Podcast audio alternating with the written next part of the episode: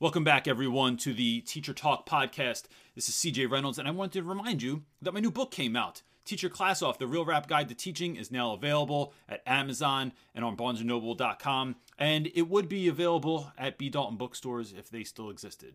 Alas, it does not. So if you do end up getting the book, if you would please, please, please leave a comment thing on Amazon, review rather, that would really mean the world to me. It helps the book get to more people. And that's it. Without further ado, here's this week's episode of Teacher Talk. Peace. Welcome to Real Rap with Reynolds Teacher Talk with your host, CJ Reynolds.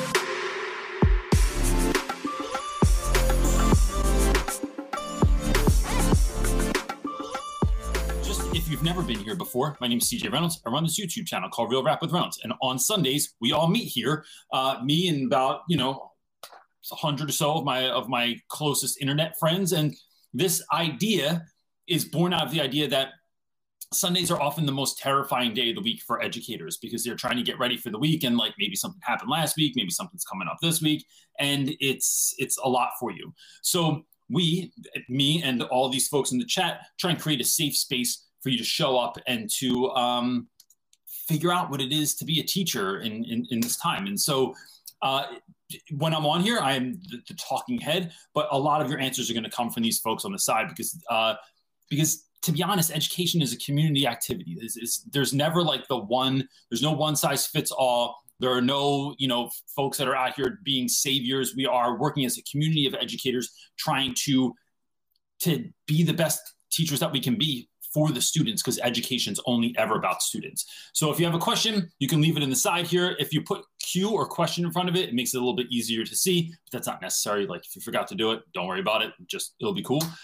And um, if this isn't enough for you, I have a book right there. It's called Teach Your Class Off. You can pick it up on Barnes & Noble or Amazon. And if you do, if you could leave a review, that would be awesome. Um, and if you want to buy them for your school, if your school is doing a book study, you can reach out to me. And if you, I don't know, whatever, whatever else you need, we're on all the social platforms and all that stuff. And you know, the the idea here is to um, is me just saying, look, I've been doing this for a minute. I think I know a few things, and then trying to share that and trying to build community and connect with people that help me to be a better teacher for the things that I'm not so good at. So, uh, are you ready? Mm-hmm. Let's just jump in. It was a long preamble. I have one of your hairs or Marley's hairs. Anyone that lives with anyone with long hair knows this plight of like you just feel that phantom hair somewhere sometimes, or it's like in your shirt and you're just like, and then there it is. Um, oh snap! All my nonsense. I think I moved it. No, you didn't. Hales teach. No, Timmy. Uh, all right. So Hales teach will be next. Timmy is asking, um, what do you do to stay sharp over the summer? So Timmy, I think uh, gosh, this summer is going to be quite a bit different in, in, in, any number of ways. I had a trip planned. Me and Marley were supposed to drive from where we live in New Jersey to California this summer and do a road trip because it's the 21 years ago I drove cross country by myself. So that was part of the idea.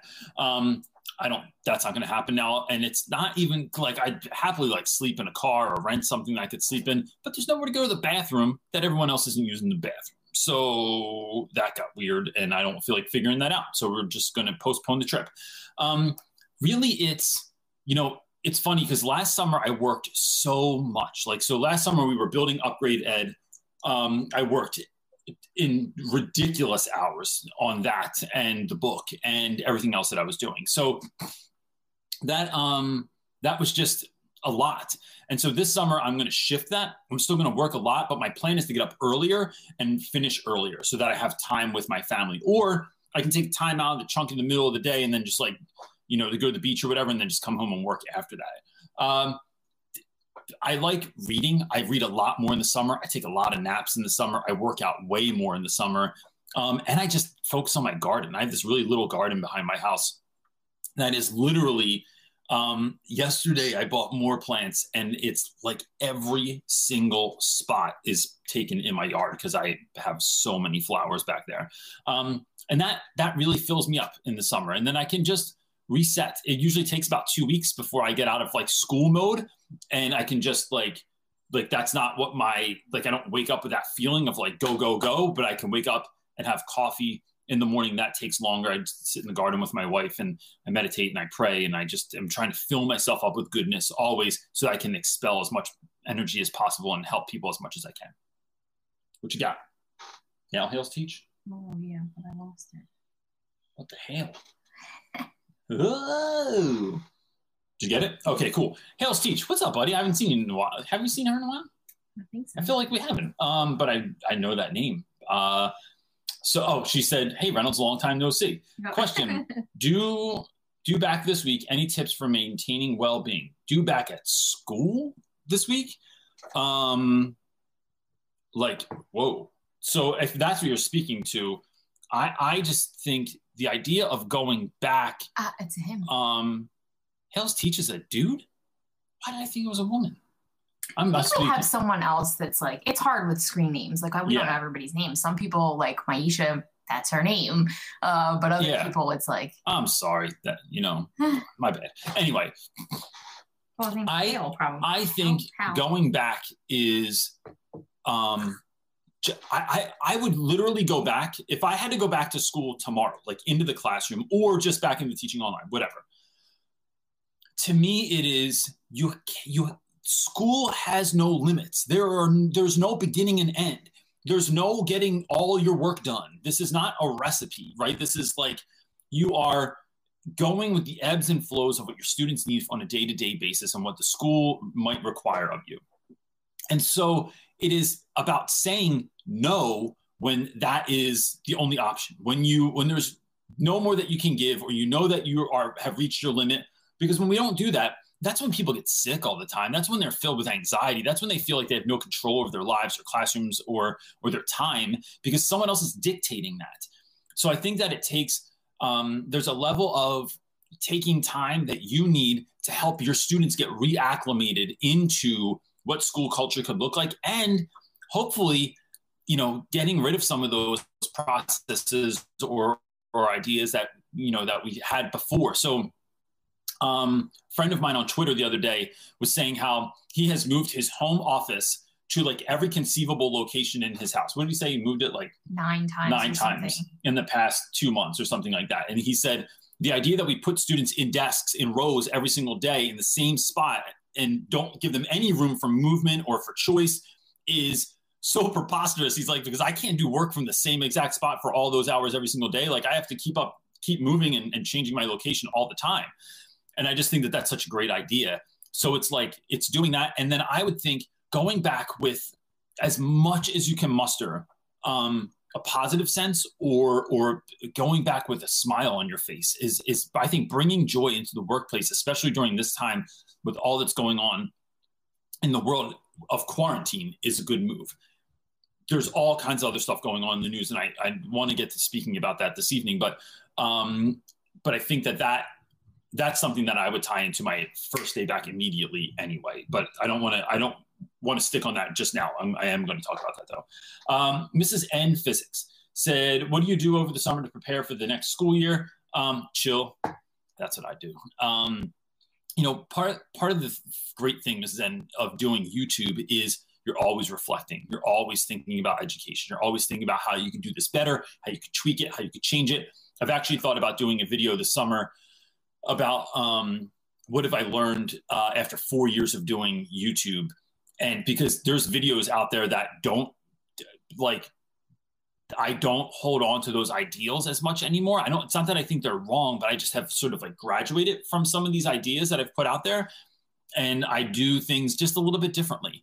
And I and so that's something I thought about doing this summer.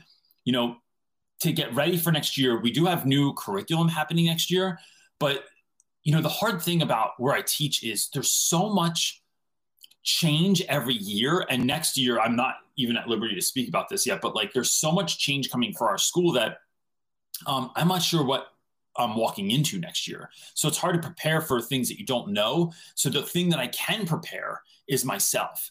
That when I'm at my best, when I feel rested, when I feel centered, when I know why I'm doing what I'm doing, when I know what my mission is, when I know, um, like when I can be my best self, then it doesn't really matter what the school changes. Because when I'm walking in, when I feel like I have some sauce, when I have something to show up with, when there's like a little bit of, you know, I, I got the juice, then I could take anything. Like it's it just doesn't bother me. But there have been summers like last summer, I just worked my butt off all summer and I didn't feel like I went back at the beginning of the year with that same kind of juice. And so that's that's what I'm hoping is like putting in time to me, time to my family, and then that's going to help me get my mind right to be able to go back into school next year and do the best that I can for the students. Um, Stephanie Henry is asking, how are you dealing with negative backlash from coworkers or admin about your relationship with students? I had a lot of jealousy and backlash. Uh, I was professional. I get, you know, I don't get so much. Yeah, I don't get this so much anymore. Um, for those of you that have only been around for a minute, like I think that relationships are king. I think relationships are are the building blocks for everything else for me. I know tons of teachers, you know, that don't have strong relationships with students.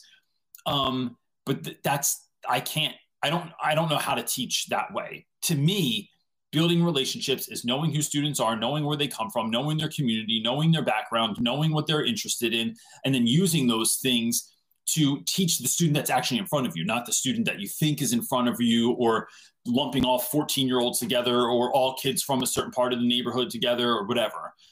It's knowing who your students are on a level that you can use that to educate them, to connect with them, and to, and to grow. Now, in the past, I've gotten a lot of crap from people because, you know, teachers, because I think teachers all want to be the one. They want to be the one that the students like the most. And so I had a really, really interesting phone call this week um, with a teacher from Ron Clark Academy. And he reached out and we had this really great talk. And he, one of the things he was saying to me was, he said, you know, when I was at my old school, I was a rock star. He said, now that I'm at the Ron Clark Academy, uh, he said, everybody is a rock star. Like mm-hmm. everyone teaches on 11 every day. And everyone's so humble that even though they're that teacher, no one is immune to a broom and a mop. Like if there's a mess, if there's something that needs to be cleaned up, something needs to be fixed, something needs to be done, everybody is there's there's no like rock stars like that where it's too, you know, I don't do that sort of thing anymore. Everyone's part of this family.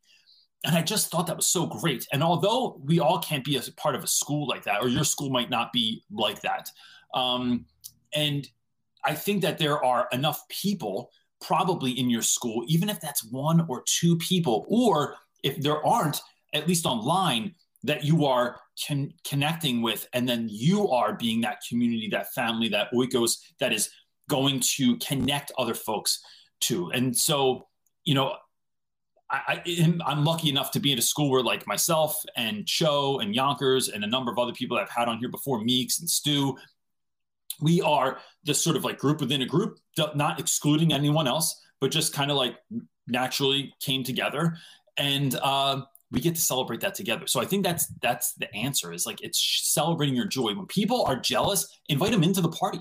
Have them come to the party. You're doing something awesome in your classroom, and you know someone's been dogging you. Yo, I think you would really love this speaker that's coming in, this project that we're doing, the presentations that the kids are doing today. You should come in and check it out. I think they would really love that and then that's that's what's going to help you get over that hurdle. Uh, Erica Smith is asking, um, how do you structure your day when you are doing so many different projects? So I, that's a really great question. So this week, I have a lot going. Can I talk about what I have going on, or should I? Is that close to the chest? I don't know what they're doing with that. I, yeah, I wouldn't yet. Okay, so I'm working with um, a really a really great brand that I am creating videos for, which is why I, I like literally cannot. I do not have the time to make YouTube videos right now. I have all these videos made that I just haven't put out because I've been making videos for companies um, and they're paid. So it's like I have an enormous amount of work to do this week between um, I'm doing like a Zoom call tomorrow with some YouTubers and Instagrammers that we're going to talk about like some of the things that are taking place in the world right now with regards to race and education. Um, I have podcasts that I'm on this week. I have videos that I have to make for other people. Uh, still homeschooling our kids. School finishes up this week. So what that takes from me is today after this podcast is, or after this show is my wife and I sitting down and like meticulously planning out the week. And I'm also lucky enough to have someone like Edie who helps me out, who's my helper outer. And Edie has like makes spreadsheets for me of everything that's coming up in the week with regards to brand stuff, right? So like I know what videos I need to shoot at what time and, and on what day and when they need to be handed in and stuff. And so I just plan my Google Calendar like crazy. And then I even plan my kids into that when I have really busy weeks. So it's like if Brody wants to play Minecraft today at five o'clock, we're playing Minecraft. We're going to go take a walk at this time. Like if I, on those weeks, I don't do this all the time, but on those weeks, I will plan those activities in to make sure that I'm meeting those needs. Um, and then I just, I also just make sure that I'm really taking care of myself. I'm, I'm drinking my nasty juice that my wife gives me. I'm making sure that I'm running, um, taking CBD oil before I go to sleep, like to maximize my amount of sleep. Like I'm really trying to dial it in, and that helps me to get the most done because I'm really caring for myself and I'm getting stepping back and looking at big picture and scheduling everything in. Uh, Jason is asking, can teachers safely have YouTube channels? I know you obviously have one, but I'd like to discuss topics like religion, politics, money, etc. Will be okay as long as they stay legal. Um, thank you, Jason. I look. I think. I think any teacher can have a YouTube channel.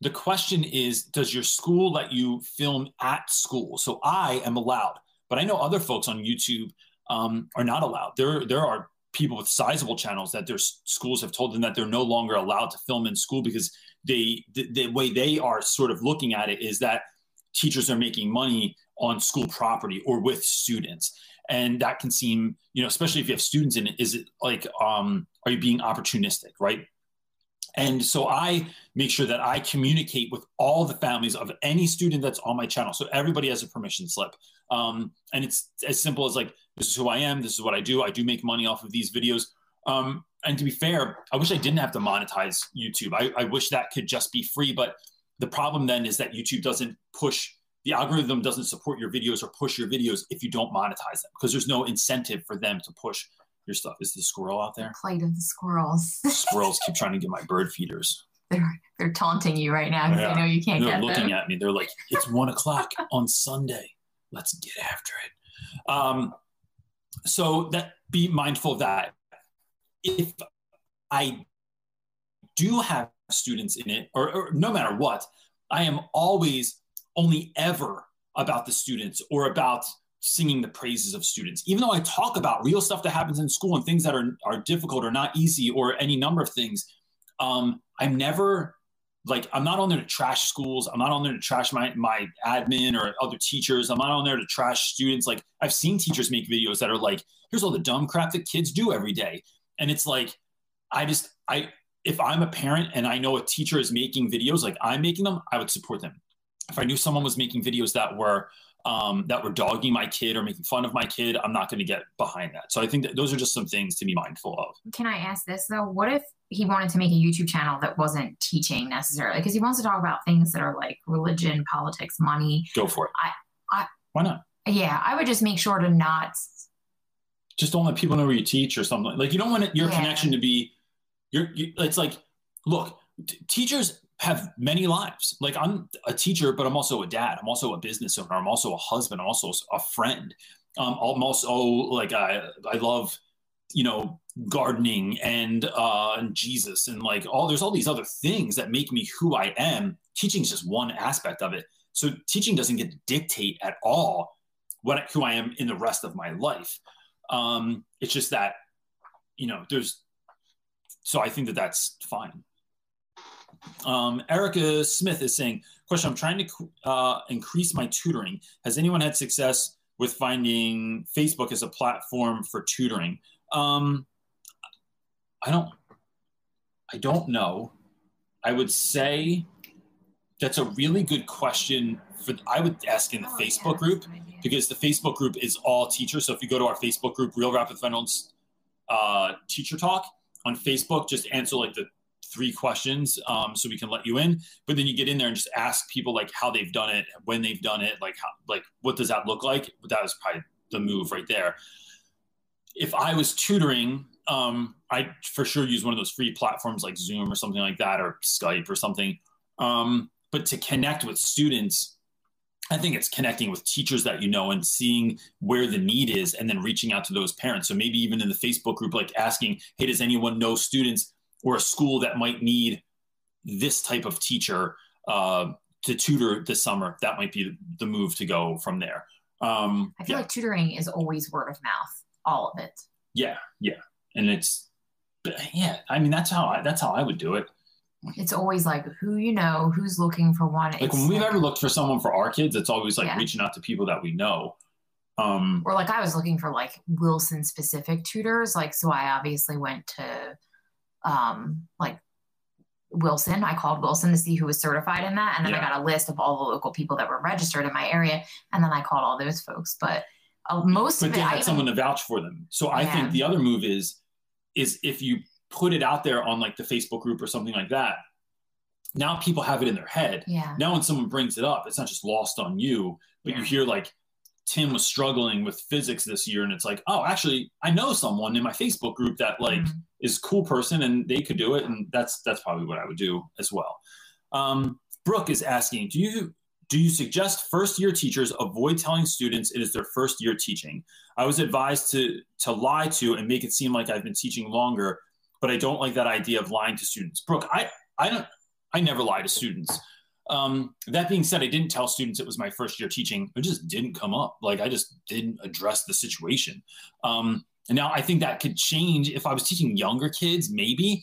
But um, I, because I was teaching high school kids, I didn't want them to get the sense of like, oh, this guy's a punk. Like, like we could get we could get over on him or something, because that's what would be going through my head if I was still in high school. So I, I would just. Uh, I, I would take it a different route and just maybe not address it. And it's your first year at this school, right? Not lying. But um, if you really feel like that's, you know, I, I, I think more than anything, most of the time, we should just go with our instincts, that your instincts are so strong. And it always makes me think back to, and I've shared this a ton of times. Um, and although this isn't a mother question, my wife's instincts when it came to our children are so spot on. At this point when she's like what do you think about doing this with the kids? And i'm just like yeah like uh, like you know if you're feeling that then that's what we should do. And anytime i've really fallen back on my instincts i just think that's the move. Um most of those decisions that that they tell you in college right? When they say don't smile till november you know don't tell them uh, it's your first year um, and anything like that are based in fear. And i'm just not about living in fear like if you want to tell your students go with it but you got to own it right? So like it's my first year and i'm stoked. It's my first year and i can't wait to try stuff. It's my first year and um, if you make a mistake checking yourself and going you know what? That wasn't cool. I'm learning how to do this as we go. Um, i kind of know it in theory but it's my first time in fourth grade also. And figuring that out like as you go and being vocal about it and, and letting that transparency happen i think is a good move.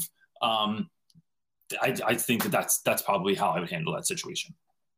Uh, Stephen is asking, um, any best practice to end your class? Uh, like last class of academic year. Thanks so much. So, Stephen, I've done a bunch of different stuff. It just so happens that this year is so problematic because we are at, we're doing distance learning. So I, I don't see my students. So it's tough to figure out like what should I do? Like I don't know how to end this year. One of the year, ways I do it with seniors is, um, and I was just packaging these up last week because I got to deliver them soon. Is all of the students write themselves a letter in the beginning of the year that of the first day of freshman year, and then I give them back to them at graduation. But our graduation's not till August. I'm not sure if everyone can make it. I'm not sure if I'll have the chance to see everyone, if I have a chance to interact with everyone. So I am delivering those letters to the school, and when the students go to pick up their cap and gown and their yearbook, those letters will be there also uh, in their yearbook to surprise them. Um, so that being said, I, I've done awards at the end of the year. I do weird awards, so it's like, um, you know, I, what I try to do is like shout out kids that don't typically get shouted out, right? So you are celebrating kids that are not on the honor roll, that that have gotten in trouble a lot this year, that um, are flying under the radar, are really quiet, are introverted. Um, they don't make a lot of noise about themselves, and so it's about celebrating those students. But that that's but for this year, I'm still trying to figure that out as we go forward. I think anything you can do I'll, say this I'm, I'm learning that anything we can do to let students know that we're still thinking about them, that they still matter to us, is the win, especially in the time of COVID, especially in the time of all this kind of this explosion um, of of protesting and social justice that's happening right now to let kids know I care about you, I see you, and I want to know that you're doing well. Anything you can do like that. It could be send a card, it could be send, you know, a video to, to students that's like a one minute video to all your kids or something like that.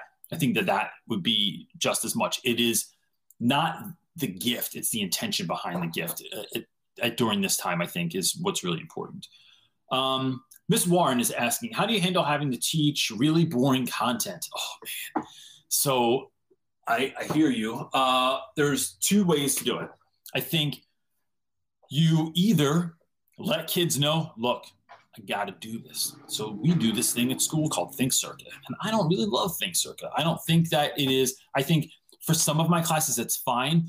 For my students that are reading and writing on a much lower level, it is a big struggle for them because it's like here's ninth grade content and we're going to sh- you know make sure that you get it.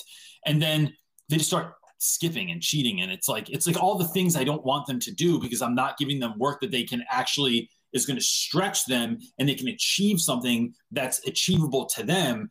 But instead it's putting everybody on the pull-up bar and say do 50 pull-ups. And there's kids going i could do five. And we're going nah bro i want 50 and instead of going like well, can you do six or five and a half? And then we're like growing like that. But instead, we're like, nah, it's 50. So when I have to do that, I let the kids know, like, look, I don't love that we're doing this. I see what the school thinks about it. I see the importance that they think it has. And I can, I, you know, it makes sense to me. Um, I just don't think we're doing it the right way. Let's do this together. Let's get through this together. And it's going to take this much time, this many weeks, this many days, and we're going to just, we're going to do it together and then packing something fun or interesting or cool in the beginning, something fun, interesting in the middle as a break, and then ending class on a, on a great way. So maybe that's karaoke. Maybe that's some dumb game in the middle of class. Maybe that's something silly or funny or like, you know, um, that's what I love about what was that thing that our kids used to do in class that they just got up and danced? Our, our GoNoodle? Is yeah. that what it is? Mm-hmm. Like I just thought that so um does anyone know what this is? My my kids have been doing this in school and like they all everyone ended up singing and dancing and i'm like bro we're playing GoNoodle to ninth graders right? Like it was like and everyone was having it in class because they thought it was the best. So the so that's one way. The other way is make it fun. Find a way to make it fun no matter what it is because i think that there is a fun way to like look you could go to a museum about anything and they either make it suck and it's boring or it's awesome you can go to you know to the woods with someone and it's either boring or you have a friend that's a scientist that sees and knows weird stuff and and like um, fun facts about things. Like I used to think teaching Shakespeare was super boring, but then I found a way to connect it to my students' lives. And I found a way, I found all, out all of this weird stuff about Shakespeare and about that time and about the play and about things that were like oddities that just made it more fun. So I think it's like if this had to be interesting, how could you dial it up? Um, I think any wedding, any party, anything you do has the potential to suck. How can you make it go from here to here um, by just implementing something that's interesting in the midst of it? Uh, Judy Lopez is asking uh, if it's is it normal for a new teacher to feel like they are not fully knowledgeable in their content? Sorry, not sure if I got my if you got my first message. Um, I guess we didn't. No, I didn't see it. Okay. Well, then this is perfect. Yeah. So, Judy, I would say, um, yes, absolutely. There's tons of times that I don't know everything. Like, especially when we do the Odyssey, there's Greek mythology is such an enormous undertaking, and there's so many different views, and there's so many different books, and there's so much different stuff there that it's like I equate it to, to biblical knowledge, right? Like, there's so much biblical knowledge that to show up and do a five week thing that I do, right? That it's not like we we carry this out through the year. We do the, you know, there's things that we're learning about, whether that's setting or plot or uh, character development. Those things carry on through the year. But the Odyssey is the vehicle for which through which I teach a number of other things. Um, so I don't know all this stuff. So I just turn it on to kids and I let them know, like, that's great idea. I want you to know I don't know the answer to that. And I think what that does is I've had classes before that thought I was dumb or like I wasn't as smart or like how can you not know everything? You're the teacher. Like when you misspell something and the kids are like, "What do you mean? You're an English teacher?" And it's like, yeah, but I'm. I think I'm like secretly dyslexic and I'm a human being, and so I don't know, you know, how to spell everything, and I make mistakes. It's owning those mistakes. It's feeling like there is room to grow, but then growing. It's like it's and letting the kids see that and saying like, "Hey, you asked me a question the other day about this and I didn't know what the answer was, but I looked it up and it's actually really fascinating. Let's break it down. Or saying, um, I don't know the answer to that. I'll give you credit if you look it up though. And and and putting it on students and letting them, you know, sort of navigate their own learning. And and if you have a great question, ask. And all like, and then if we don't know the answer, let's figure it out. And I have a friend um, who has this. Colby Sharp has a, a uh, an Alexa in his room, and they ask that thing questions all the time when they when they're stuck. And so that's a really great, fun way to sort of like get kids curious, but then say, "Yeah, I don't always have the answers. Let's look this up together." So it's totally fine. I'm I've been teaching for 15 years, and I feel like I'm constantly meeting teachers that know so much more than I do about any number of things that just kind of like make you feel like you shouldn't be doing this job. But um, it's knowing that this is a growing process for the rest of our lives for always and forever. And so, especially if your content changes from year to year, like mine does, um, you know, there's always room for growth. I like Chris Carson said, being imperfect is a gift to our students. It frees them to be imperfect. Well said. Microphone drop with Chris Carson, my buddy. Uh, Oh, I was, I was trying to I was trying to sound this out. But it says, "Hey, I'm Erica," and I was like, hamburger. and I was trying to like to figure out like how that was a word. Um, so Eric is asking, uh, I'm studying to be a school counselor of middle school and high schoolers. Do you have any tips for gaining trust of students and encouraging them to come to me um, at the beginning of the school year? So I think Erica, you know, I think in my time as an educator, I've known really good school counselors and I've known school counselors that have not done a good job at all. And I've actually done students a disservice in sometimes or in, in some ways. The people that always win are the people that keep it real and the people that are always around, right? I often liken this to um, family members, right? So I might have family members that uh, so my aunt my aunt kath is is one of my greatest mentors of my life. She was best friends with my mom growing up and like my mom passed away like really took me took me in and like lived with her for a while and she is like uh like a such a, a shining example of what it means to be a good human being to me. But she was always around. So when i had trouble growing up like that that relationship is so good now because she was always around. She taught me to drive. She let me like, you know, we would just she made it a safe space to talk about things and she never tried to like school me or diss me about anything. Um, and so that that built that relationship. I have tons of other family members that I love, that I care about. I'd never call them if I was going through something though. Like I've gone through any number of hardships in my life and not knowing who to talk to. And I wouldn't go, you know, I'm going to call like Uncle so and so or Aunt so and so or that like friend of the family um, it's just being around a lot helps people to make they feel comfortable around you because you're not always being a counselor. You're you know that being a counselor is building relationships. And what i mean by that is like you're not being clinical right? You're, you're just it's like yo what's up? How you doing? I really love that hoodie. Can, come here and talk to me about this band that's on your t-shirt. I don't know what that is. Um, love the new hat love the new hair. Let's talk about the fortnite thing. Let's talk about the new michael jordan documentary. Let's talk about things you're interested in. So you're building that common bond. Or as my daughter would say, you're building trust, which is what she tries to do with the squirrels in my backyard, even though I hate them. And that's a whole nother topic. But um, it, when you're building that trust, that's going to make all the difference in the world. Um, Andrew is asking, Mr. Reynolds, I got my first teaching job as a technology coordinator, computer teacher, math teacher. What are some advice you give me for your first for your first year? Holy mackerel, Andrew, that's a lot of stuff, man. Um, I think I have a bunch of videos on this on the YouTube channel, like um, from classroom management videos to what I do on my first day, what I do on my second day, uh, advice for first year teachers. Those are all great videos to watch. I think, if anything, I would tell you that um, one is to do not wait to be the teacher that you always wanted to be right? Start from the jump. Don't let anybody say anything different. Don't play it safe. Don't wait till you're you have tenure none of that stuff. Just get started right away. And go into it with all the fire that you have inside of you.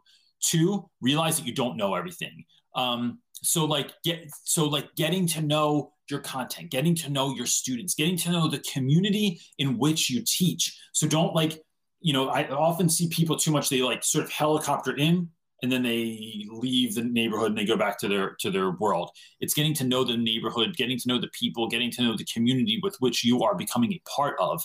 Um, I think that those three things will really set you up nicely. And then you know, learning that if you fail, if you screw up, if you don't do a good job, bro, just it's all right. We all are doing this all the time. You just get better at failing. You just get better at learning the lesson faster. Um, there's a guy, Tim, something that I follow on Instagram that I really like, and he says he's always trying to fail fast. He wants to get to that place because if you think about weightlifting, two exercise references this evening. Um, think about uh, weightlifting. If you can do I don't know, uh, a set of 10 uh, pull ups. Let's go back to pull ups again. The first nine, no, they don't matter. It's the only one that matters is when you are out of juice, you are trying to get your chin over that bar, you're wiggling your butt or use like holding your breath or whatever you're doing to just get your chin over the bar. That's when the growth happens in your muscles. It's not all the other stuff is just trying to hurry up and get you there. So the faster you fail, the faster you learn, the faster you grow. And so I think that that is is the move. Don't be afraid of failure. Embrace it, get after it, try it, and then learn from your mistakes and turn your class around after that. Um, best of luck, man. I hope that it's the the greatest year you could ever hope for. Um, and even if you don't do YouTube or have any plans of of of showing stuff, take a lot of pictures and record your thoughts and feelings. I really wish I had done more of that in my first year, and I have almost no pictures from my first year teaching. Um, got a question, dude? Yep. Really thirsty. Lots of talking. Lots of talking, and running all of a sudden became a sweating activity mm-hmm. in the last few days, where it's just like because it went from spring to summer. It here. went from god awful winter, cold, gnarliness, and rain to hot. hot and like we feel like I live in the jungles of Vietnam all of a sudden. To hot and I can't I can't go shopping for summer clothes yeah. for my kids. So and everybody's wearing random weird bits and pieces. Mark came down with those shorts on yesterday. And she's like, I don't wear these shorts. They're really tight. And it was just like, oh because you can't even like you can't try stuff on the store. You can't make returns at most of the stores. So it's just like I don't want to just feel it out. I cannot wait. shop if I cannot make returns and my kids can't try stuff. On. Yeah. All right. Are they out there? Oh, the Blue Jay. The Blue Jay's back. Come Are we becoming birders? We might be. We're birders. I just like saying the word. New, our new YouTube channel. no. birding. Okay, answer. Real question. birding with Reynolds. Um, Mr. James Pete is asking. I don't know why that took me so long to say that. Mr. James Pete is asking. The goal is to reach every single kid on at some level. I think that uh, I think I think I teach because of that drive. We all fail though. Do you have some story you're willing to share about failing in the classroom with a kid, bro? I have a million of these stories. Um, and then I have what I do with that. Uh, let's see. In the last few years, I've had a number of students that have come to school that have had some sort of difficulty they were dealing with outside of school.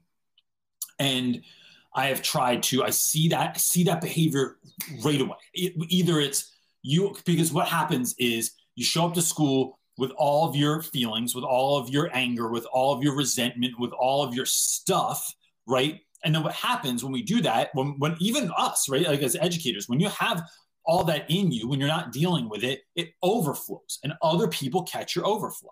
And so it's not that I'm always, you know, my wife and I have had moments where like uh, we've had arguments, but those arguments um, sometimes are the result of me being in bad mood and my bad mood overflows and my wife gets pissed off by it. It's not that I was in a bad mood. It wasn't I was initially mad at her.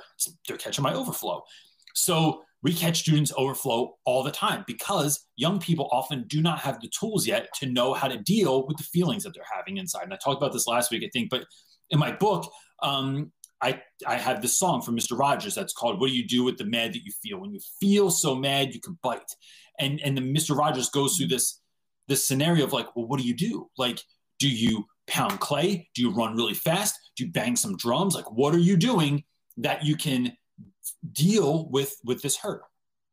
Um, sometimes though, for whatever reason, even though I try all the tricks I have in my bag, I try all the strategies that I've learned. I've tried everything from building relationships to getting to know the kid, getting to know the family, getting to know where they come from, getting to know them on after school level, before school level, um, changing the work around so that's really dialed into the type of learner that they have, that I still cannot do it.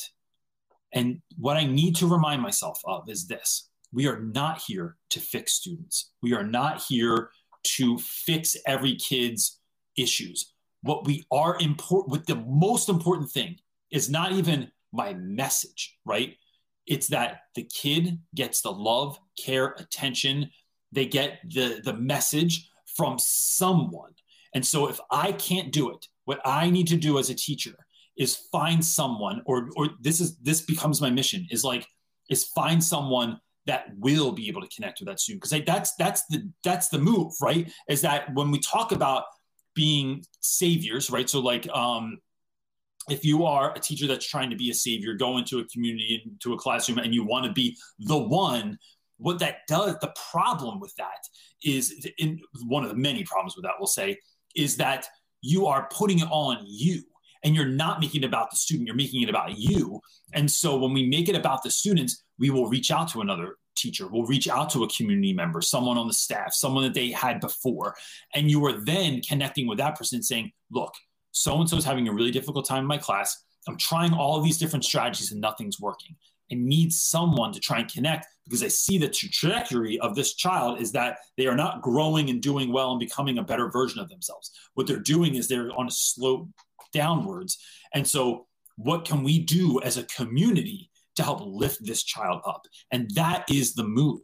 Um, and so, when I've not had times when I've tried, you know, when there's been times when I've tried everything I can think of, it's being able to humble myself. It's being able to reach out for help, to be vulnerable, and to say, "Hey, look, you know, like so." For instance, I've had students um, I will say two years ago, there's a number of students in mind when I was teaching with my co-teacher, Mr. Fines, who's still a teacher at my school. He's a really, really great dude. And although we're very similar in a number of ways, we're very different in some ways also. And there were certain kids that I'd be like, yo, when we do testing today um, and you pull a small group to, to go out and test together. I know these guys don't have ieps or 504s or anything but could you include these dudes? Because i see how you get down with them and i realize that that's a strength of yours but that allow that requires me to say i'm not so good at this. I'm not that student is not someone i connect with. Doesn't mean i stop trying. You never ever ever ever give up on a kid right? But you are trying anything that you can to help that kid get connected and so th- i think that's the long answer to that I like short Aretha question. Brown. She said, "Don't um, take it personal when you fail." Yeah, Aretha Brown is saying, "Don't take it personal when you fail." A hundred percent, right? Like it's like because it's it was never about you anyway. None of this is ever about us. Is is not you know? Father Greg Boyle says something to the effect of like, we don't go to communities to save people, fix people, or serve people. We go there to get fixed. We go there to like school. My students have taught me more about what it's like to be a real human being, what it's about to, to be empathetic, what it's about to be a, a, a, white man and all of my privilege and all the stuff that comes along with that than I've ever been able to like probably teach kids. And so it, it's it's showing up and being able to fail and then like dust yourself off, not take it personal, like um, like she said, and then um, and then figuring out what you have to do, and then always fig- keeping it so that the kids are always mm-hmm. what is the focus. Um, sticking with sixth is asking, do you have any experience advice for self-contained ninth grade class? I don't want to feel like, uh, I don't want to feel like an elementary, like elementary school. So, okay. Uh, I think, do you have any experience? Yes. You've never really been in a contained room per se, but you have had classes that are geared towards yes. special. I've had a lot of um, co-taught classes that are either students that are performing below grade level um, as says you know whatever test they're taking or kids that are behavioral problems that i get to just lump into that group right? Because um, it's like even if you're an honor student but you don't act honor sometimes you just get thrown into your classroom anyway which makes it really difficult. To me it's always it is gosh, there's there's a hundred things to say about this, really. But I, I would say, you know, it's identifying it's knowing who you're teaching and not wishing they were any different not wishing they were any better not wishing anything it's about being real with who's in front of you in class it's about figuring out ways that you know oftentimes the students that are in those classes you know it, especially in philadelphia I, I think you know i've had students gosh i'm, I'm really struggling with this because there's so much to say about it let me say this I have a student that's about to graduate this year. That student went through the Catholic school system in Philadelphia, and w- in which every school that he was in did not service any of his needs. There were no special education needs. There were no. He never had a, a IEP meeting. Um, he never had an IEP. He never had a self-contained classroom. There were no small group classes for him to be a part of, and it really, really hurt him. Um, to the point where I remember his mother crying the first day that we had an IEP meeting for him and she was so thankful to finally be getting services for her student in ninth grade that he had never had before. And the way we helped that child to grow was by not giving him ninth grade reading level stuff when he's in a second grade reading level. It was giving him stuff where for where he was, like meeting him where he was, and then bringing him up to where he needed to be. It was not sticking to the textbook. It was not sticking to the novels. It was like, oh, we're reading the Odyssey, bro. I got you the the graphic novel of it. Oh, we're reading of Mice and Men. Let's read the play of it together and get excited about this. So we're doing this together. It was not reading Lord of the Flies. Um, you didn't have to read the book, but you could listen to the audio book and you could read along if you want, or just listen to it. It's what it is, is dialing into the actual needs of your students. And I think that when students see us actually like trying to take them from here to here, not based on the Common Core, not based on the curriculum, not based on the school policy, but on who they are and what they're about and what they they like, then you're moving the needle from here to here, but you're teaching through the lens of something that the kids care about. You're getting, you're willing to start where they actually are, not being like, oh my gosh, why are we reading this and it's taking so long, or this kid struggles so much. Yeah, bro, because you're asking kids to do 10 pull ups when they can do one. Like, let them do one, put a box on their feet, let them do half a pull up and do five of them and build some confidence. But do some other things that are going to build up those muscles as well and actually get them excited to show up to do the to do the work right like it's it's it's creating such a buzz of excitement in your classroom because you're willing to do all these things that's going to really move the needle in a way that is going to astound you and your students. And then I think like being real with your students and also like and and building those relationships is going to is going to be what really makes that class something special when we're somewhere special we don't mind doing the work if you've ever had a job where you've loved your boss right and not to equate oh. teachers to bosses but if you hold on one second because I, I, like this idea um, if you have a boss i'm thinking of pam samaro working at flashback at the Loved Echelon Mall, you would do anything for did. Pam. Pam could be like, "I need you to clean. I need you to dust the bottom of every clothing rack." You were like, "Girl, I'll do it with my with you know, and half the time you think it's going to take me." Yeah. But if you have a, a boss that sucks, you're like, they could be like, um, would you mind ringing that customer? And you're like, ring the customer, I guess. Like you just, it's like everything's a drag, and so I just think that. Yeah you know, a spoonful of sugar helps the medicine go down. Yeah, she said, I just want to clarify it's not special needs or anything, just a small school. So it's just one teacher for all subjects. Even the same, same thing. thing. I would say that that that rationale rings true for every student, every classroom, in every school all over the world. Yeah. Um, my buddy Maisha is asking question to shift the mindset. I'm still getting stuck. Sorry, this is my ADD brain. I'm still getting stuck on the fact that Hales teaches a dude. okay. I don't know why. I is it well, okay, we can talk about later. Keep going. I, just, I, don't know what happened there. Um the uh, to shift the mindset for the moment, what has been a positive aspect of distance learning outside of the lax dress code that could possibly use in the future? Maisha, I feel like we found that we don't need to do, I think not every unit and if I'm thinking in terms of my school and the way I teach, not every unit needs to be five weeks. Not everything needs to take 45 minutes a day. Not every class needs to happen every day. Not every, um, not all, all the work doesn't need to be in um, such a way that it's uniform for all of the students. Uh, I think one of the things I really grabbed was that technology can be a tool, but it is not. It is not a tool you just give to kids. It's a tool you work on together. I think um, I've contacted far more parents than I normally do, and that has been a tremendous help.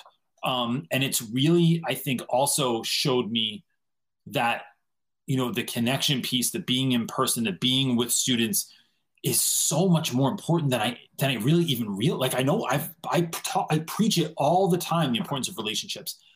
Um, but man, that you know my friend Shivy, uh, if you go on Instagram, my friend um, he goes by don't uh, call me Shivy if you go on Instagram. He, he makes great content.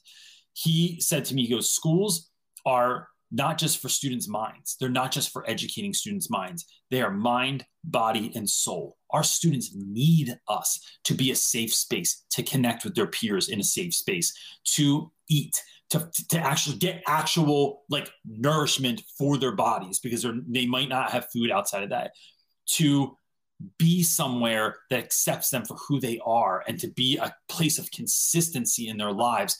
And I just think that going back, I am so thankful to be going back at some point.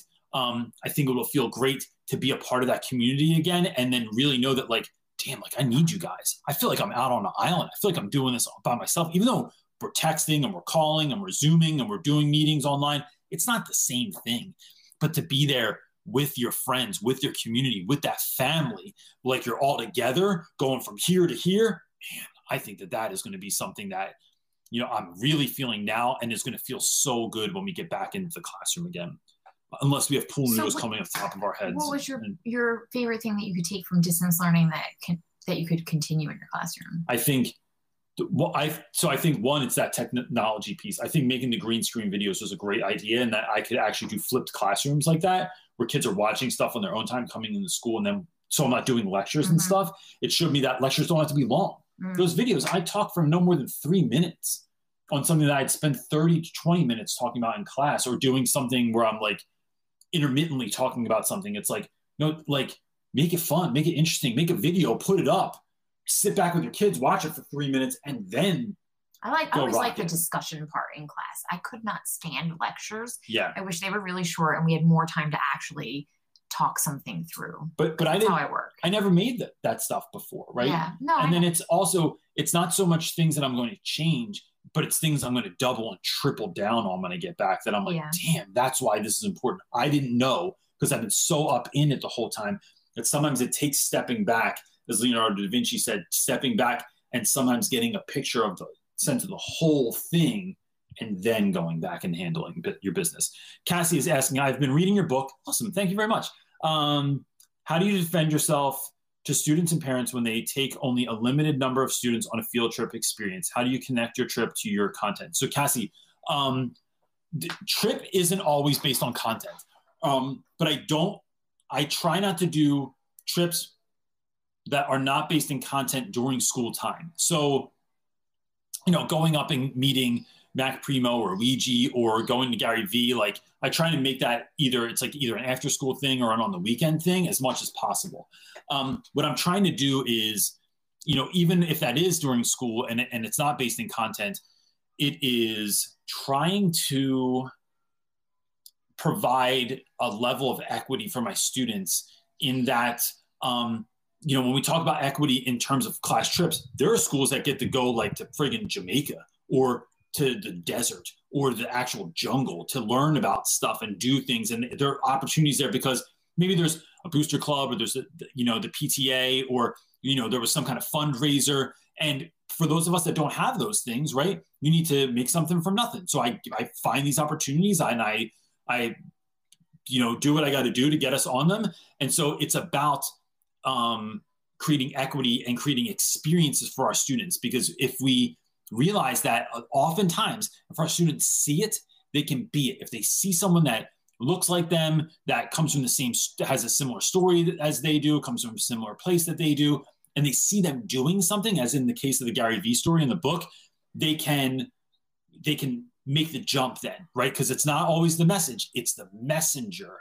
And so um, we are creating opportunities for our students to do things like that. Um, the reason I don't take students uh, on all students on trips is I think that it's it's too much. I don't think I don't. In my experience, taking the entire ninth grade on a trip is is problematic for any number of reasons. Part of that is not all the teachers know how to take students on a trip, right? Like I hold my students to a very high caliber when we're on a trip. I want you to know that you are not just representing yourself, but you're representing your school, your community, your family. And when you act out of pocket when I'm not there, or like when I have to babysit you, um, this becomes uh, an issue. So I want to take students that I never have to babysit. Now that does not mean I take all kids that are A's or kids that are in honors or kids that never get in trouble. I, it's a mixture, but it's like um, I'm trying to like sort of DJ this situation where I'm trying to get the right mix of kids to go on a specific class trip. The other problem is not all class trips are conducive to, to whole groups or to huge groups. So this time I take this group of students. This time, like, so last year it was like if I'm going to Princeton to see a play, I take this group of students. If I'm going to, um, what's the other drawing we did last year? The locked in a room thing. Um, oh, like a escape room. Escape room. I took a different group of students. I'm not going to take students on that trip that are claustrophobic, that um, are going to get bored, that are going to get angry and start, you know, pulling things off the wall. You have to figure out who, what trip is for the right kid. But that's why I take so many trips in a year and have so many people come and visit and have so many Skype calls because I'm trying to create equal opportunity for all students. I want all kids to go on a trip. It's just not not every trip is good for every student, and uh, and having 130 people out somewhere at any given time is just like th- that really limits your number of experiences and it just makes it lame because I just can't. I want to be able to connect. I want to be able to build memories. I want to be able to build excitement around it, and that just can't happen with that many students. Um, in, in, my experience, uh, Mr. Tran is asking tips for noticing and focusing on good students and quiet ones in the midst of the troubled students. Uh, I think it is giving no student more time than they are allotted. So kids that are you know problematic in class like like however we want to focus on that right? Like maybe it's the kid that's crying out for attention. Maybe that's the kid that is always out of their seat that's always talking that's always doing whatever right? Um and there's a one it's just remembering first of all that there's a reason behind that right? No kid you know i don't know if this is I don't know if this is actually correct, but my sense is that no kid is like born bad, right? Or or born rude. Um, those are learned behaviors. Figuring out the story behind that is going to help you figure out that student is going to it's going to help with a lot of things. That's not the question being asked.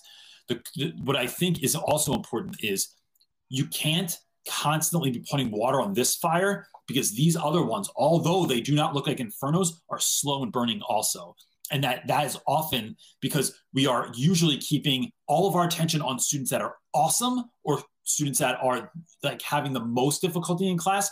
There's always someone in the middle that is lose that has no attention no love no care no focus because we are so busy going after these glaringly obvious um, needs for attention and we're forgetting about other students. And it is me saying nope even though you're like mr rounds mr rounds mr rounds mr rounds mr rounds it's like nope I need you to hold on a second because I'm with someone right now. And then letting that kid know that they are important to you. And then that's just how I do it. I just decide that, nope, you, the idea of Rafe Esquith's book, Teach Like Your Hair on Fire, is he wants his hair caught on fire. Did you know the story? Mm-hmm. His hair caught on fire because he knew that this one girl, he wanted her to like be able to do this science project in class. And he was so intent on focusing on oh, just oh, this one kid that he knew needed this right now that he didn't even notice that his hair had actually caught on fire.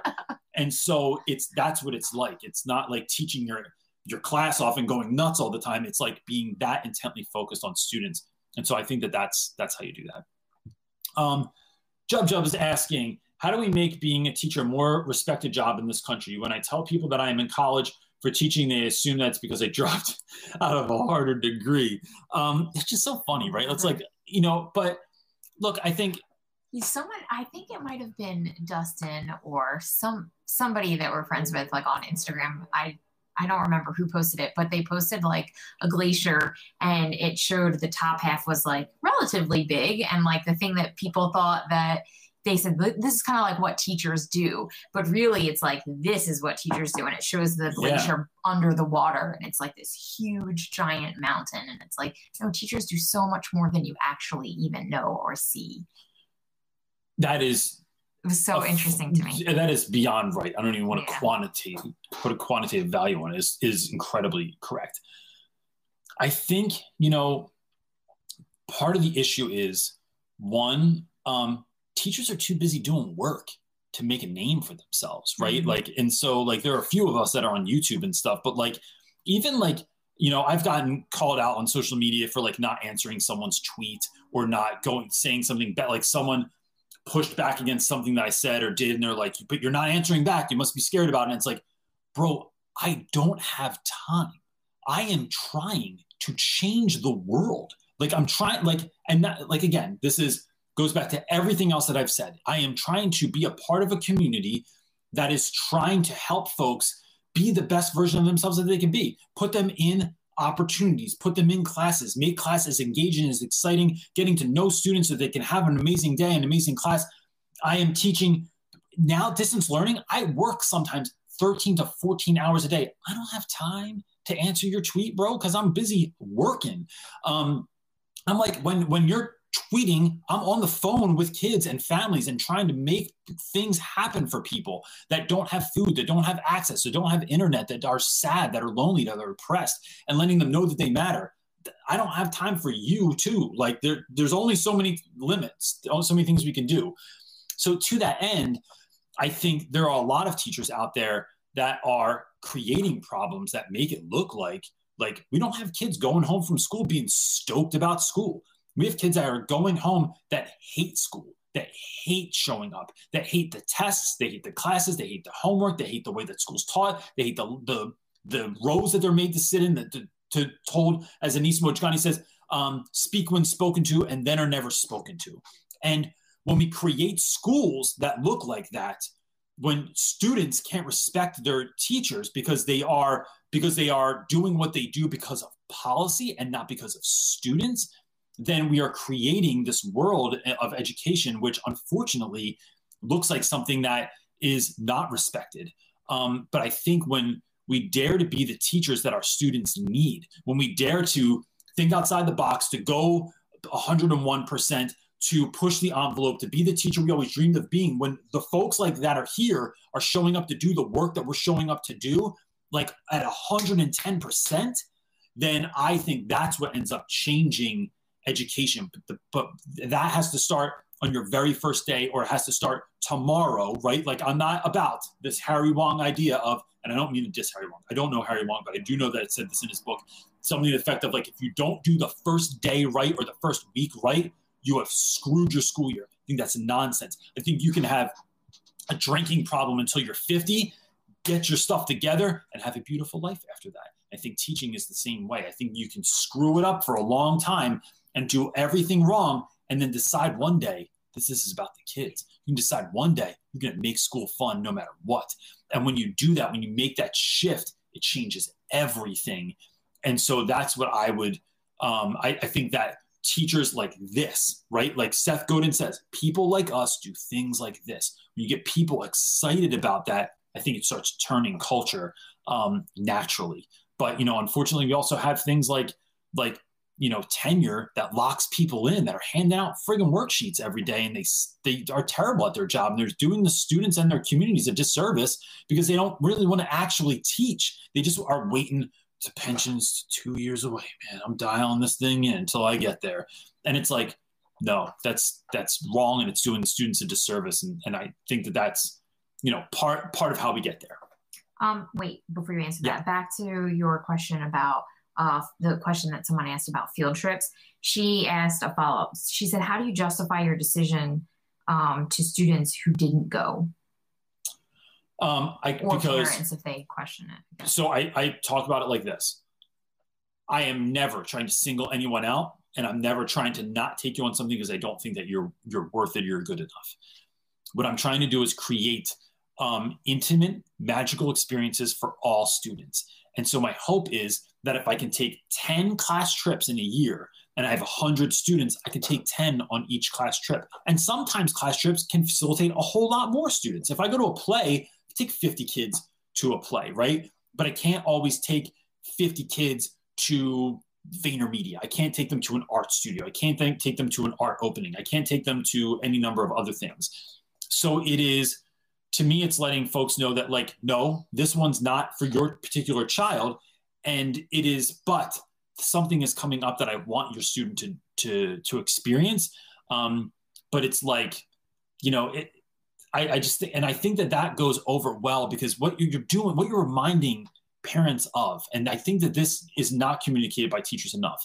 It's it's maybe implied, it's maybe hoped that the teachers, that the parents get it, but it is really letting parents know I love my job.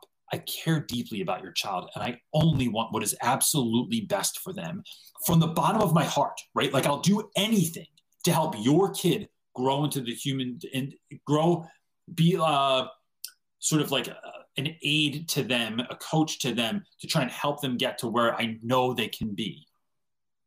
When you communicate that to parents, it means the world. And and and so it is not me being clinical. It's not being being too teachery. It's me having an honest conversation with parents and saying, "Oh yeah, well they we couldn't take as many people on this trip, and this is why." But who who's your child? Stephen. Listen, I know Stephen loves this, and I have I have not told him about this yet because I want to make sure it goes through. But I know that this thing's coming up, and I know he would love this, and I'm only able to take 10 to 20 students on that. So I think that that is something I would love for him to be a part of. Um, and so that's kind of how this year is going to roll out. The end. And I just think that those kind of conversations with parents, human to human, right, not authority to to parent, uh, go a lot better. And, and it's a way of communicating with people like they're actual human beings and explaining to them really why you're doing it because you're doing it because you're focused on students and not focused on making everything fair. Because um, there's just not enough for for that all the time. What you got, dude? Last question. Um, last question. Then I want to address something real quick too. So don't don't jump off. Uh, oh, gosh, I'm so I apologize so much that I'm going to probably say your name wrong. Um, Manoek M A N O E K. I really apologize. I'm terrible with names, especially if there's a lot of vowels. It just it's my weak point, one of the many. Um, what do you do when students copy work for a grade from another student? Uh, instant one or second chance. I everything is conversation. Everything is a learning experience. Um, if I have someone that cheats, they get a zero, right? I tell everyone this in my in my class. I'm I'm all about I'm all about if you don't do well, you can do better. Awesome. If you flat out cheat, we got an issue. So you get a zero. I call home. There's a write up, all that regular nonsense. Um, more than anything, I don't suspect that that's going to solve my issue, though. I think kids are going to try and become more resourceful when cheating. So, what I want to do is talk to kids about why I think cheating is an, is an issue, why I think cheating in my class is an issue, why I think that they need to self advocate better, why they, I think that we need to work on a way that's going to help them to do better. Because why did you cheat? Did you cheat because you didn't know? Did you cheat because you didn't pay attention? Did you cheat because this was a, uh, an assignment that didn't um, really push you in a way or excite you in a way or get you moving in a way or talk to your specific type of um, like learning capabilities like what was it that made this happen? And then talking about the importance of not cheating in life because life look i think there's two things you know as Rafe Esquith would say it's like be nice and work hard are like two of the things that are really going to get you somewhere but but cheating is not working hard. So let's talk about that. Um, and i think it's those conversations. If it happened more than once for me, um, those of you that have watched my content before know that I have a friend, Cho, at school. Cho is the grade level dean. Um, and even before that, she was just head of the, not just, but she was head of the science department. She's someone that um, has a lot of gravity in her. Or before that was my friend Nicholas Pascal or my friend Noah Tennant or someone that I'm connected with in school that I can then sit down with a child because I realize that is my, the message is not making it from this messenger to that person. So I need to call in help, call in backup to get somebody that's going to help me um, communicate this to the child. And then that usually works. Like I usually don't have like massive amounts of cheating after that. Um, and if I do, then I just we take it to the next level. We call home, we have a school meeting, we do we do whatever we got to do. But I always try and keep it human to human first and not let like just policy get in the way. And each student's different because you don't know what their story is and you want to find out what it is. Why did you cheat? Um, we can assume that kids are just lazy, they don't want to do the work, but we don't really know. So it's about finding that out and having that conversation first and helping students figure that out and then finding out what that issue is and trying to make a bridge from the issue to the solution so that the kid doesn't feel like that's their only option. Um, is that it? Okay. Uh, real quick, I want to address something really fast that I think is important. I'm not going to spend a lot of time on it, but I don't I don't want this to go by because I do have a social platform, and I, I thought it would come up in a question at some point, um, and it it hasn't, and so that's I was just sort of letting it organically go. I didn't mean to hold it to the end. Um, with all that's going on right now, especially with regards to George Floyd's death and to the outcry of attention um, and all the protests that are happening right now. I just, you know, I, I want to address this because I think that if you have folks' attention and you're on a social platform, if you're not doing that, you're doing people a disservice, right? The reason you take it to the streets is to get attention, right? But not everyone's on the streets, especially in times of quarantine, right? But where are they? They're on social media. Um, I do want to say that if your students talk about this, I don't know what your school's policy is, but I can just say how I plan on addressing this with my students, or I have in the past when there's been something similar that has happened, is particularly um, an issue between a police officer and anyone of color.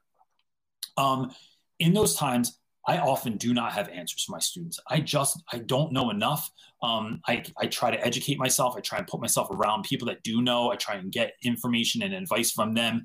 But I have found, by and large, in times of tragedy, there where there is some sort of trauma that has happened it is creating safe spaces for our students to talk about these things creating safe spaces for students to voice their opinion and without feeling that they are going to be judged or criticized or downplayed creating safe spaces where one student can talk at a time um, so that they're actually heard that someone else doesn't get overzealous and try and crush their their argument or say this is you know what you're saying goes against my morals or my values or whatever but it is it is literally we are creating safe space to one, let students know that they're important, that their opinion is important, that their story is important.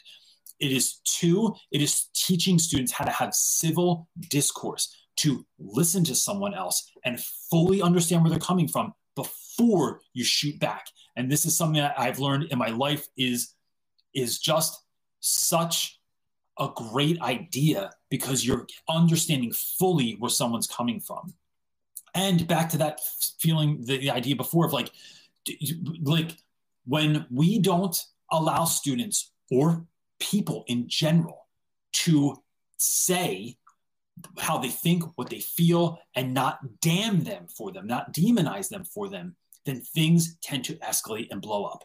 What is happening right now I, I, is my opinion, right? On the streets of America, and, and I don't know if it's happening outside of America right now, but what's happening on, in America is no different than having a student that comes to your class that is clearly angry, that's clearly frustrated, that is at a boiling point, and then they turn, they punch someone, or they throw something, or they curse you out, or they do something that's that's completely out of pocket. If you saw it coming and didn't address it, it's like it's trying to create spaces for those students to be able to say, do you need a walk? Do you need to come talk to me in the hallway? How about we have lunch together today? Let's figure this out together.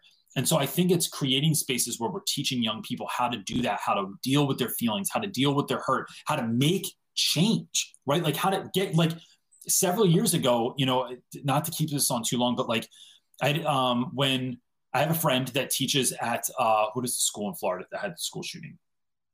Oh, Stoneman Douglas, something. No, no, no. Where five foot one's from? Yeah, I thought that was her school. Oh, whatever. The, this when the school shooting happened in Florida several years ago, and I have a friend on YouTube. Uh, she goes by Five Foot One Teacher. That was a teacher there. When that happened, um, it was a tragic event, right? Any anytime anytime anyone's killed is a really tragic event. But like it is, it is particularly difficult when young people are involved. To me, it just hits me in a way. Um, we lost two students that year to gun violence. One student um, tried to save his sister who was being abused by her boyfriend, went in to get her out and was shot and killed. Um, and then another student that was in the wrong place on wrong time on Easter, standing on the street. There was a drive-by shooting. He got shot and was killed. When we all did the walkout for the school in Florida, um, we participated in that. And as we were walking around and the students were, were being a part of that, one of my students stopped me and he said, You know, Reynolds, I can't help but think that we lost two of our own this year. Not just two people that were from the community, like two people that were from our school, our friends, our homies, the people that are the closest to us. And we didn't do anything for them. Like we didn't have a walkout, we didn't have a night, we didn't have a memorial. Like, and the school does little things, right? They, they do address the situation. But, you know, it is about talking to our students about why this is so important. Why is this particular instance bringing up so much in, in so many people? And when we create access, we create spaces for our students to talk about these things. I just think that it is doing them such a service because, like I always say, it is not your advice, it is your attention that matters. I did not grow up young and black. I don't know what it is like to come from an immigrant family. I don't know what it's like to, to grow up in a neighborhood where I have to live in a particular way to be able to survive. I don't know that. But what I can do is show up and care. What I can do is educate myself on what's happening right now and wonder, not demonize people for what they're doing, but say, what is happening? How can I learn more about what's going on? Put yourself in conversations with people. So that's something that I'm just thinking of, and I just think is needs to be said. Um, and that's look, I'm not educated on this stuff. Like I don't, I don't know as much as I should. I don't, I'm not, you know, a, a, I don't have a doctorate. I don't have a master's even. Um, but I have heart and I teach and I care about my students. And I just think that I'm trying to do the best that I can do um, with the people around me that are trying to do similar work. Um, that's it, everybody. Um, and that's how we're going to end it this week. Uh, if I can do anything for you, if you're interested in talking about that more, um, hit me up and I'd be happy to do that. And that's it. Peace. And that's it for this week, gang. Look, if you ever want to have your question answered on Sunday Night Teacher Talk, all you have to do is show up at 5 p.m. Eastern Standard Time on my YouTube channel, Real Rap with Reynolds, and I'd be happy to answer any question that you put out there. Nothing is off the table. Thanks so much for your support. We really, really appreciate it, and I hope you have a great week. Peace.